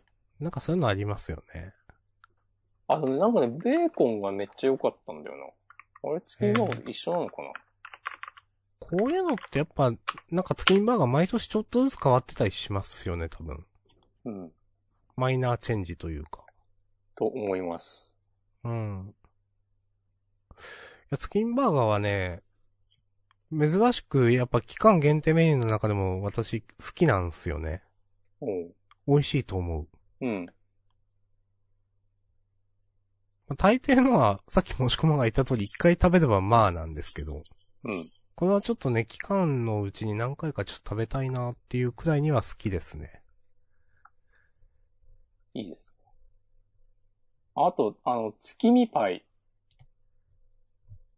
これ。ね、僕は結構好きですよ。あんことお餅の月見パイ。ほうほう。うん。あ、俺、マックフルーリーって全然食べないんだよな。私も食べないですね。結構マック、マック好きを自称してるけど、マックフルーリーってマジで興味わかん。食べる機会ない。え、マックってご飯食べに、ご飯っていうかそのお腹を満たしに行くから、うん。なんか、プラスでマックフルーリー頼むことはないな、みたいな。そうね。うん、なんかその、シェイクでこの欲満たされるしなってなんかいつも思ってしまう。はいはいはいはい。わざわざ、マックフルーリーを選ぶ理由はない。うん。あ、でも、ミュー404見てみたら面白かった。あ、じゃあの理食べてみてみるべきかもしれない。でもこのマックフルーリー月見、ちょっと美味しそうなんだけど。これ、お餅ってことですよね、多分乗ってんのは。わらび餅だって。黒蜜とわらび餅。あ、これは美味しそうだな。うん。みずみずしく柔らかなわらび餅に濃厚でコクのある黒蜜ソースとミルクリッチな味わいのソフトクリームが相性抜群。さらにふわっと香るきなこ風味のサックサクなコーンクラッシュが滑らかなソフトクリームの美味しさを引き立てます。秋の季節にぴったりな和風テイストの新感覚ひんやりスイーツです。うーん。うーん。秋の季節にぴったりといえば、お島根は台風の影響ありました？ああ。えっ、とですね、風はすごく強かったです。暗い雨はそんなでも？うん、もともとそんな中国地方自体が多分その、降雨量の予報ってそんなにすごくなくて。うん。まあ、あの、風は強かったけど、っていう感じで、幸いあんまりなかったですね。よかったです。でも、なんか、そちら、押し込まんとこって結構雨降りました？いや、トータルではそんなでもない。なんか、うん。降ったり止んだりが続く感じでう。ん。いや、雨自体もそんな降ってないから、実は、他のところの方がひどいんじゃないの？みたいな、その、全然わかんないけど。うん。まあ、本当に、なんだろう。かなり、今回ね、すごい台風だって言われていて、準備するに越したことはないなとね、思います。うん。全然、何も普段準備とかしてないけど。してます？してません。まあね。最近、ここ数年来る台風っていちいち強すぎない？毎回。うーん、なんか、いや、やっぱそういうのって、たまたまとか、主観でそう思ってるだけじゃなくて、本当に強いの来てますよねっていう印象。うん。いや、やっぱそ、それってそのなんか、環境破壊とかなんかその、温度が上がることによる影響とかなのかわかんないんですけど。気候変動。そうそうそうそう。うんまあ、ななんんかまあるのかなとか思いますよね。うん。毎回、超危険な台風みたいな言い方をしてる印象がある。うーん。し、実際、今回はでもそこまででも、そこまででもとか言うとのは被害があるから。そう、あんまり言いづらいですけど、ですけどでも、ね、いや、言ってることはすごくわかります。その、10年に一度が全然10年に一度じゃないみたいな。うん。いや、なんか、この間、先週とかかな。うん。なんか今までの、こう、作りの家だともう日本の夏超えられないんじゃないか的な話をしたと思うんだけど、うん。なんかそういうこと台風とかもそういう感じじゃない？いや、まさにね、これまでのノリで家作っても台風来るたびになんか壊れるんですけど、的な。そうそう、いや、それに本当に、まあまあ結構冠水してる、そのニュース映像をよく見るじゃないですか。ここ数年。そうね。ね、全然珍しいことじゃなくなって、なんかその映像自体が。うん。なんか、いやーなんか、どうしたらいいんだろうな、みたいな。まあその、ハザードマップ的なものもあると思うんで、うん。なんか、そういうところを避けるとかなんかそういうのなっちゃうのかな、みたいな。なります。うーん。断言します。予言、予言者です、私は。お金持ちは回避できるんですね、じゃあ。お、スルーされたか？いいじゃないですか。でも冠水だってまさにさ、その、作った当時の、うん。なんか一時的な貯水層的なものああ、お、能力を超えてしまっているからということですよね。上回る量の雨が簡単に降るようになってしまったってことでしょ？うーん。きっと確かに、そうですよね。その、とか、あの、何、ちょ、貯水能力というんですか、森の。うん。それも下がってるという話は結構ありますよね。ああ、はいはいはい。だから、ねえっ、と、一度にバーって降っちゃうっていう。うん。それが弱まってるから。うん。うーん。いやはや。いやはや。なんか、え、関東って、はい。コロナってもう大丈夫みたいなノリなんですか？いや、何も変わってないと思うけど。なんか最近よくそういう、大丈夫？大丈夫じゃないけど、なんか、そういうツイートやニュースをちょこちょこ見かけるようになったんで、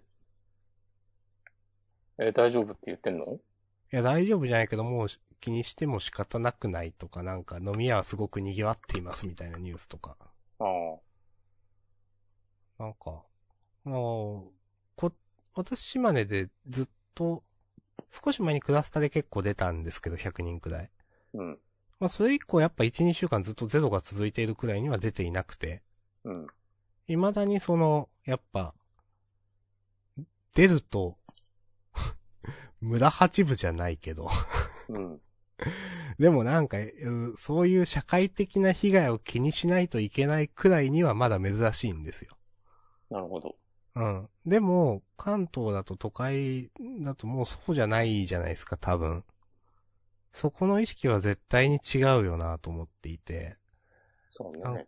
うん。なんか、まだ私いろんなところに行くのをまあ我慢したり、一応その、してるんですけど、そういう地理的なこともあるし、なんか、最近そういう、なんか、もうい、いいのではじゃないけど、なんか、そういうツイートやニュースをちょこちょこ見るようになったんで、なんか押し込まんの肌感覚的に変わってます？と思って、ちょっと話を振ってみたというやつです。おおそういうやつね。そうそうそうそえー、どうすかね。でもね、みんなマスクしてるよ。う。うん。マスクはしてて偉いなと思う。僕はせずに出かけてます。押し込まんがマスクをしてくださいと言われた回数2回でしたっけ？うん。そうなんですね。お店で。うん。さすがにでもね、してくださいって言われたら、するために持ち歩くようにはなった。あなったけど持ち歩くけどしてないんですね。うん。そっか。だって別に一人で出歩いてるだけだし、うん。咳込むわけでもないし。と、理論武装はしている。うん。もともと、だって街ですれ違うぐらいだったら何もないって言ってたし。ああ、でもこの情報は古いかもしれない。でも大丈夫でしょ。と思っていますよ、僕は。個人的にはだから春からそんなに変わってないんだよ。うん。それで言うとさっきの明日さんの話を受けて言うと、僕は割と一貫して気にしてもしょうがないでしょって思ってるので。はいはいはい。まあわざわざ密なとこに飛び込んでいったりはしないくなったけど、うん。普通に喫茶店行くぐらいはします。うん。まあ自分もする、うん、お店行ったりとかはそんなに気にしないんですけど、うん。ただなんかやっぱり、その、最近本当に、この島根でも、やっぱり、人によって違うし、全然考え方が。うん。都会でも違うし、うん。なんか、すごく判断に迷うことがあって、え、なんかどう、してもいいのかなって、なんかそのいいのかなっていうのはどうなんだろうな。まあ、社会的な判断と、何かその、例えば自分がかかった時とかの家族のこととか、まあそういう判断はまた別物なんですけど、うん最近すごくそういうの迷うようになって、なんか、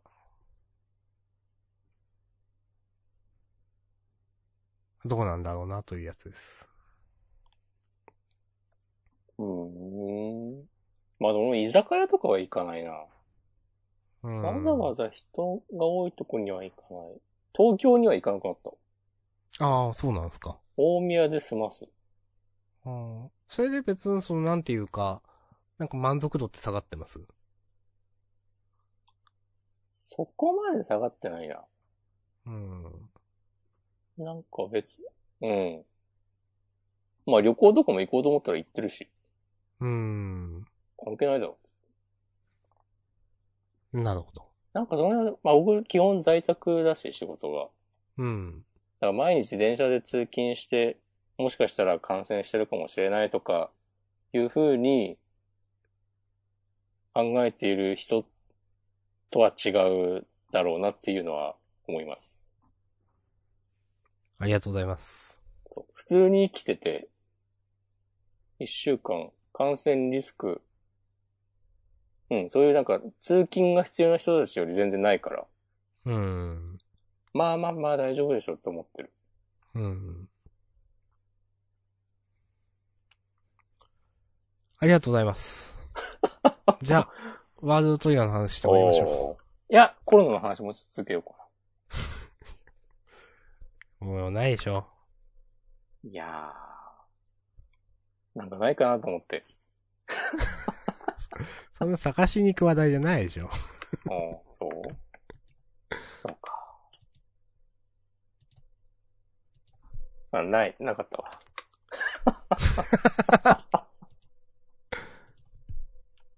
いやー、でもこういう、こういう話はね、あ、M さんが7分前つぶやいていただいてる。ちょっと読みます。うん。ごめんなさい、話。こういう話はねって、ごめんなさい。編集でうまいことやっといて。わかりました。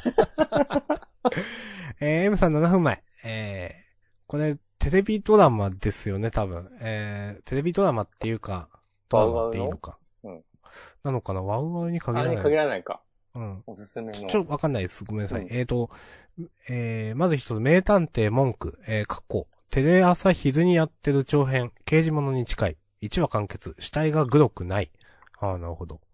えー、もう一つ、えーと、エイリアニスト、1920年代の話、終始砕く重め後味悪いけど、考察やクライム感好き、三角関係。えーと、そして最後に一つ、えーザ・ボーイ、えースーパーパワーと共存する世界の裏側を、えーよ、裏側を汚、汚れ、描いている。えーこの風圧で飛んだら周りが死ぬね、みたいな。ほう。どういう映画だろう、最後の。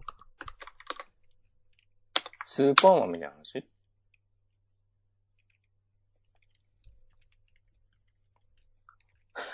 これ、あの、ちなみにあの、おすすめを教えてって言ったのに対してのレスポンスですね、多分。ありがとうございます。ありがとうございます。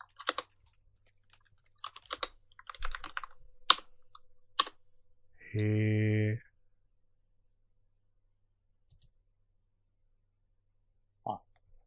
スーパーヒーローを題材としたアメリカ合衆国の SF ブラックコメディテレビドラマシリーズらしいですよ。はい、はい、はい。あ、だからこの9月で飛んだら死ぬね、みたいなのも、その、コミカルに描いてるんじゃないか。なるほどね。ああ、なんとなくわかった。うん理解。これはアマプラらしいです。ああ、ありがとうございます。いや、助かりますね、こういうの。やっぱジャンダンこういういいな、やってて。なんかね、確実にやっぱジャンダンやってて広がってはいるので、いろんなうん。アンテナや趣味思考。うん。ありがとうございます。ありがとうございます。よし、じゃあコロナの話するか。じゃあ、もしくまんね、回してください。話を。場を。回んないよ。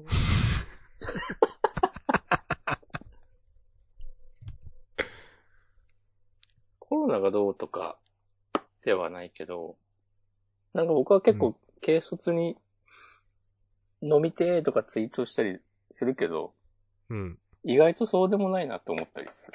した。どういうこと？ちょっといや、なんか、飲み屋は行かなくてもいいなっていう。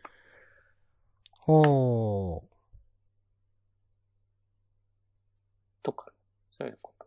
あと別にね、音楽は好きだが、ライブは別に行かなくてもいいとか、ほうほうほうほう。そういう発見はありますね。逆に自分は、うん。結構旅行好きなんだなっていう発見はありました。ああ。うん。結構しんどい。こうは、旅行するかどうかはね、なんか、やっぱ、完全な非日常なので、うん。それ結構自分はないとダメなんだなってなんかね思いましたね。おううん。発見でした。ま、さっきも言ったように僕はしたくなったらしてますけど、この辺はね、個々人の様々な事情がありますから。よるので、まあ、ええそこまでの話はしませんが。うん。はい。確かにね、おこれが何らかの要因で、いや、行くんじゃねえってなったら、結構、きつくなるから、強行突破して結局行ってそうん。まあ、それはそれでね、う。うん。まあ、いい、いいとは言いづらいけど、まあ、ありだと思いますけど。うん。なんか、うーん。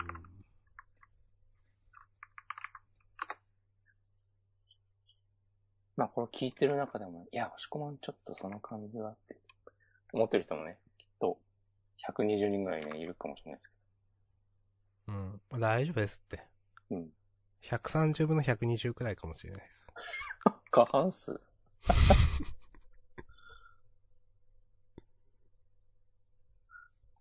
まあ、それは、やっぱ、さっきも言ったけど、普段の生活で全然感染しうるん。とこに行かないから、その延長で、僕としては、まあ旅行行くったってそんなに、たくさんの人と会うわけでもないし、うん、そう思いますよね、なんかね。なんか別に、一人で出かけて、一人で帰ってくる、一人で遊んで、一人で寝てとかなら、全然良くないとか思うけど。うん。それこそさ、ちょっと新幹線乗るために東京駅とか、経由するぐらい何もなくないとか思うんだけど、じゃあ、ワールドトリガーの話をします。はーい。サクサクっとね。長いな、今日。確かに長いな。あ、長。長。まあまあ、ええんちゃう。まあちょっと話しましょう、最後。ちょっとまだ開けてないぞ。キャンプスクエア2020年10月号。ワールドトリガー第200話篠田ルカと、第201話林道陽太郎、丸さんについて、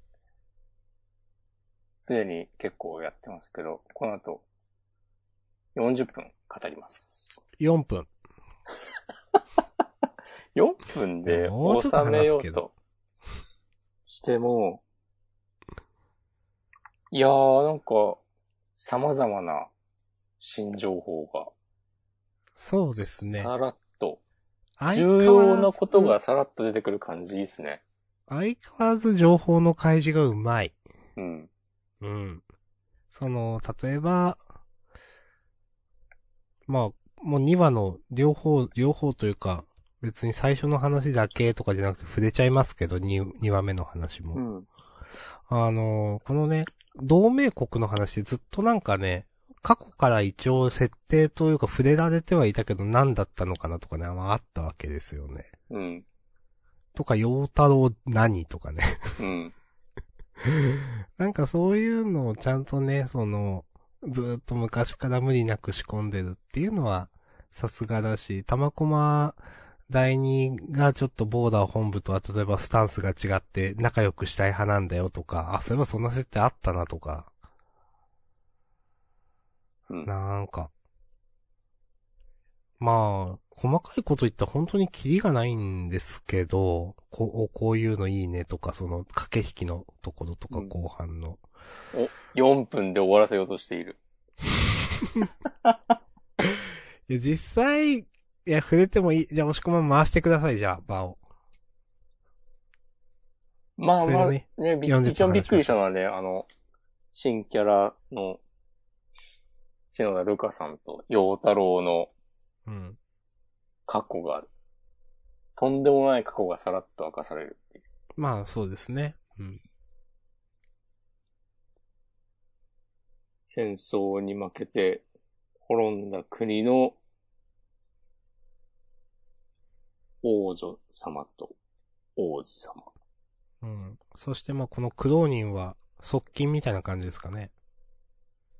これ多分そうだよね、このシーンを見る限り。うん。まあ、言葉で書かれているわけではないけど、多分、うん。その、側近とかなのか、例えば軍の偉い人とかだったのかわかんないけれども、かなりの関係者。うん。そう、それさ、あの、クローニンがずっとさ、陽太郎のことを若って呼んでたのが、うーん、あ、言ってたな言なんかってましちょっとこうたね。陽太郎に合わせておちゃらけた感じで言ってんのかなって思ってたら、全いや然、ー、本当だ。全然マジのガチのやつじゃんっていうね。あー、本当だ、言ってた。いやー、すごいな。そう。陽太郎さ、ネイバーなんじゃねとか、なんかまあ、全然家族構成とかきちんと明言されないし、なんかいろんな推測、考察はあったんだけど、うん。バチコリ上回ってきたから、うん。やっぱ、さすがやなって。このマザートリガーの設定もさ、確かにね、っていう、うん。なんか、あの、本部のめちゃでかい基地とかどうなってんやっていうのを、うん。そういうこと、まあまあそこはね、そう、元からそういうもんだから、つって、スルーしてもよかった。実際、ナルトトリガー読んでて、あれどうなってんのってなんか、きちんと考えてる人っていなかったと思うんだよね。あんま。うん。まあ、そうそ、そもそもこの技術って、みたいなことだう、ん。とかですよね。そこまで深く、まあ、なんていうか、これはこういうもんでしょっていう風に、なんか受け止めていたようなものの設定が開示され、それがなんか、マザートリガーっていう、なんか、その、なんだろう、このトリガー技術の根幹をなすみたいなもの、うん要素がそこにしれっと配置されてて、わあ、なんか、うまっていう。うん。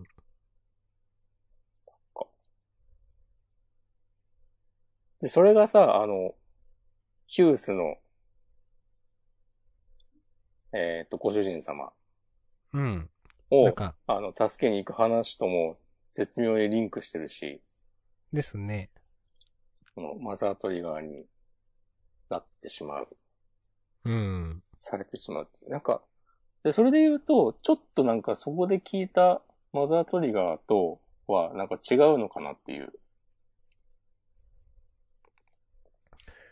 どうなんだろなんかあの、アフトクラトルのマザートリガーの話だと、う。うん。その、めっちゃトリオン体、でかいトリオン持ってる人が、ああ、確かに。マザートリガーそのものになるみたいな話だと思ったら、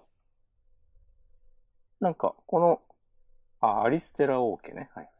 この、あの、ボーダー本部のマザートリガー。まあ、その、えっ、と、ルカちゃんと陽太郎、王女と王子に継承させとか言ってて、で、二人ともなんか、外にいるわけで、もうちょっと違うのかっていう。そうですね。その、例えばその、アフトクラトルが来た時、その、ま、マザートリガー候補って、まあさっき言ったようにその、トリオンが大きいみたいなので見てましたけど、なんかだったら例えば、ヒュースが例えばじゃあ、陽太郎をそういう目で見てるかっていうと見てないわけで、はいはいはい。うん。なり得る可能性があるとか、なんか全然違う別物の気がしますよね。うん。なんか、どうなんだろう。そこが繋がって、なんか、ヒュースが、マザートリガー候補として、陽太郎とかルカちゃんを目をつけるっていう、なんか、話もありそうな気が少しはあるけど、なんか、うん、設定的にそこは実は、なんかできてとか、わかんないけどね。わかんないね。でも別物っぽいですよね。んで、マザートリガーっていう呼び方は一緒だけど、仕組みうはん。何種類かあるのかとか、その、うん国ごとに違うのとか、うん。まだまだそこは、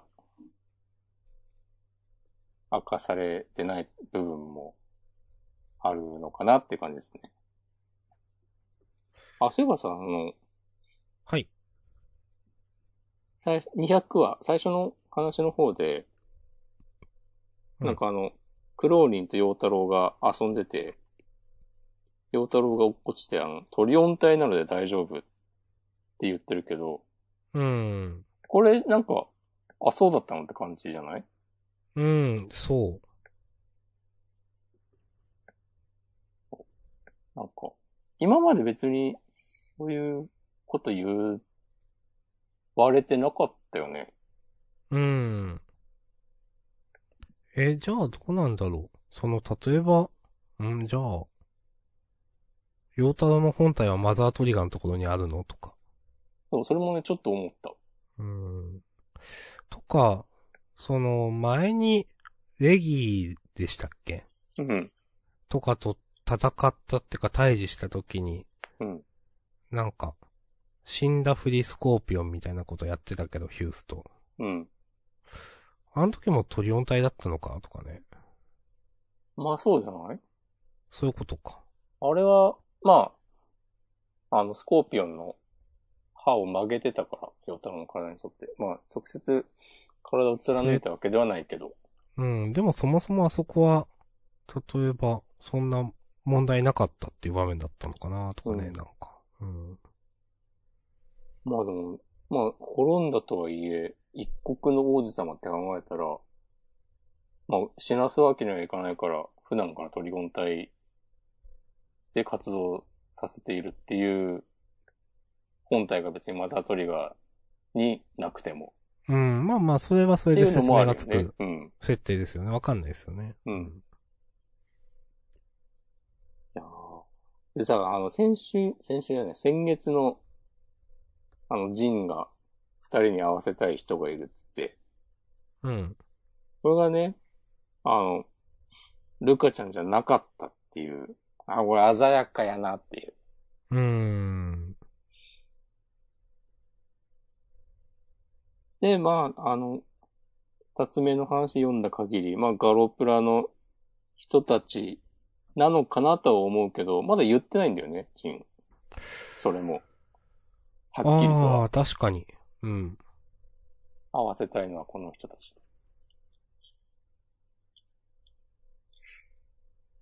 確かにね。これでもない可能性があるのか。そうそう。マジ、マジいろいろありすぎる。から、もうすぐで4分だから終わってもいい気もしてきた。そうですね。うん。もうすぐ4分なんで終わりましょう。時空が歪んでいる。いや、でもこの、ガロプラの設定というか、その、とかも、ちゃんと、整合性取れてるのすごいいいですね、やっぱ。設定？あの、設定っていうか、過去のその、いや、どうするよ、みたいな。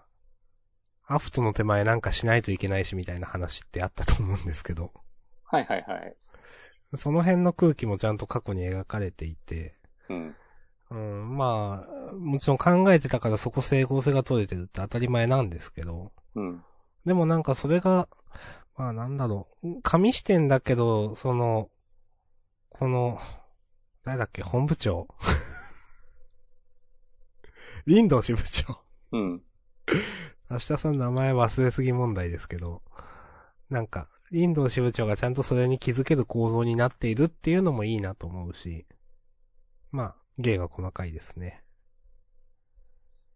この交渉もな、こう、しれっと、なんか普通に会話進んでるけど、林道支部長のやらしいとこ出まくってんのっていう。うーん。実質ボーダーはね、何もしてないのに、ね、なんか、50日ぐらい遅らしてやんよ、つって。うんなんかその、こういうくらいって今まであったのかわかんないですけど、あの、記者会見の時に、うん。あの、これから行くってことにするみたいな。うん。あのくらいを思い出しましたね。はいはいはい。なんか近いものがあると思いますけど。うんお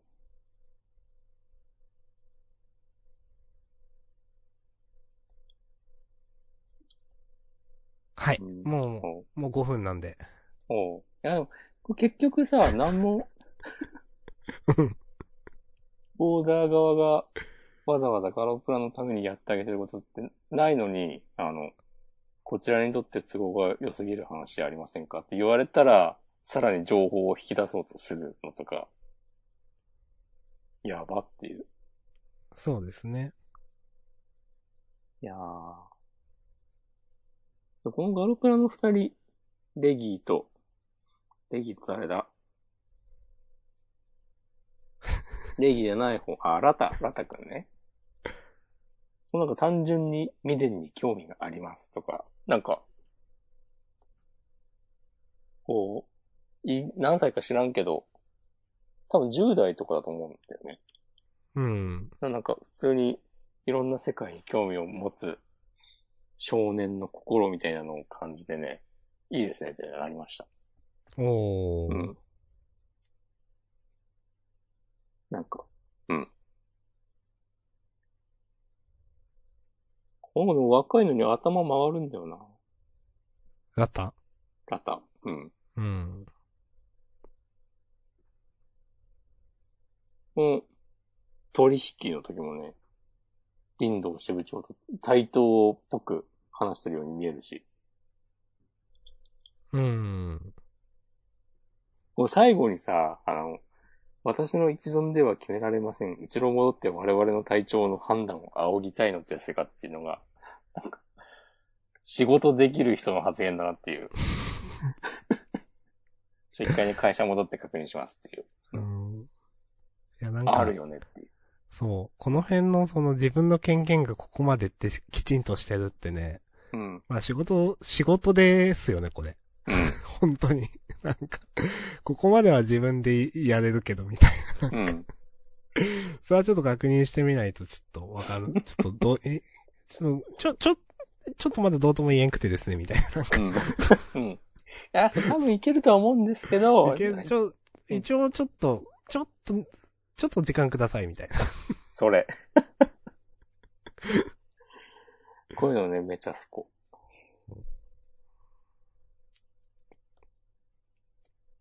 はい。なんか、でもいいっすね。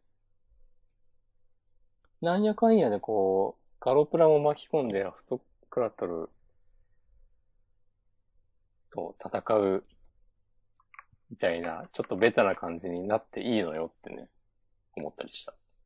おーその、どんどんその、話が、うーん情報が増えてくっていうか、話が多角的になっていく感じはやっぱ、うんこのワールドトリガーのいいところだなと思います。うん。もともとそのランク戦終わったら遠征ですよって話はあって、うん。で、遠征艇がどうちゃだって話とか、まあ、ヒュースがどうちゃだって話とか、まあ、そういう話はあったんですけど、じゃあ行くぞってすぐならずに、さらにその、なんだろう、複雑になって、複雑になってるけど、でも、なんか理解できるから、わかりやすいんですよね、なんか。そうだね。複、複雑になってんのにわかりやすい。りちゃんと理解できる。うん。まあ、ちょっとよくわかんないけどなんでか。会話劇が上手いからかな。すっとなんか、設定が理解できる感じする。うん。いやー、いいですね。いや、いいですね。うん。はい。ランク戦ばっかりで離れた人も戻ってきてほしいですね。ね。逆にその、ランク戦のが好きだったなみたいな人もいる。まあ私が結構そうなんですけど。いうん。やでも全然これ、先面白いわ、みたいな感じがするんで。いや、楽しい。話が動いた話だったなと思います。わかります。めちゃくちゃ動いた。地形変わったわ。お新大陸増えたで。なんすか？いや、わかんない。なんか、FF とか思う思い浮かべていた、勝手に。はいはい。アトランティス大陸出てきた。ええまあでも、遠征メンバーの選抜試験とか、まだランク戦っぽい要素も残ってはいるね。あーなんかそんなんありましたね、そういえば。うん、あの、永久上がっ、ん？永久上がった中から？上がったらもう確定なんだっけ？うん。いや、その、?B 級2までは確定？えーっと、確か、その、あの、交渉の時に、うん。残り、この試合までにするみたいなこと言って、いや、そんなこと言ったら玉駒上がれないじゃんみたいな話があって、いうんや、そう焦るなと。ここまでは、その、ここの何位までは、その、選考を受ける権利をやるから、みたいな話だった気がするんですよ。あ、そっか、選抜試験、を受ける権利があるみたいな状況だと思います。そうそうそうそう。今のところ、まあ、ヒュースと、チカはまあ、何があ。っても、うん、そう。行くんだろうけども、チームとして行くためには、そう、そのパスしないといけないっていう。なるほどね。あうん。いいじゃんか。ついに A 級部隊とやり合ったりするんじゃないですか？あ、そっか、そういう話になるのか。かもしんない。それはいいですね。ああ、そしたら今までずっと出てこなかった名前だけある人、あの、草壁さんとかはいはいはい。出てくるかもしれないですね。いいですね。まあすでにはいる、ちょっとまたやったりとかも楽しそうだけど。うん。三輪隊とかとなんか戦ってほしいわ。あー、まあ、いろいろあった。そうそうそ まあまあ、でも絶対ね、どっかではかまた絡んできますしね。う。うん。最近出てないですかね、宮さん。うん。いや、楽しみですね。うん。いいですね。うん。着実に話が進んでて。よし、じゃあ、これで4分かな。はい。ちょうど4分くらいですね。うん。さすが時間管理が抜群にうまい。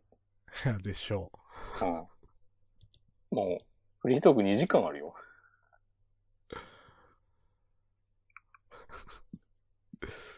今日長いなそしてマシュマロいただいてます。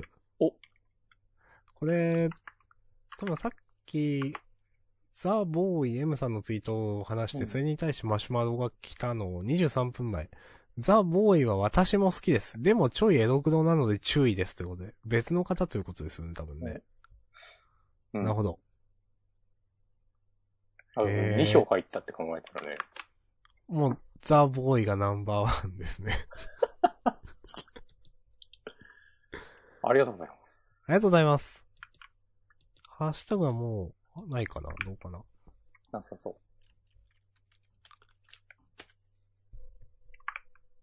すごいな。え、最長？フリートークはこんだけやったことそんなないかな。なんと。今、16名の方が。夜遅くまで。えー、ネットラジオのサイトで2番目ですよ。大きくなりましたね、ジャンダンも。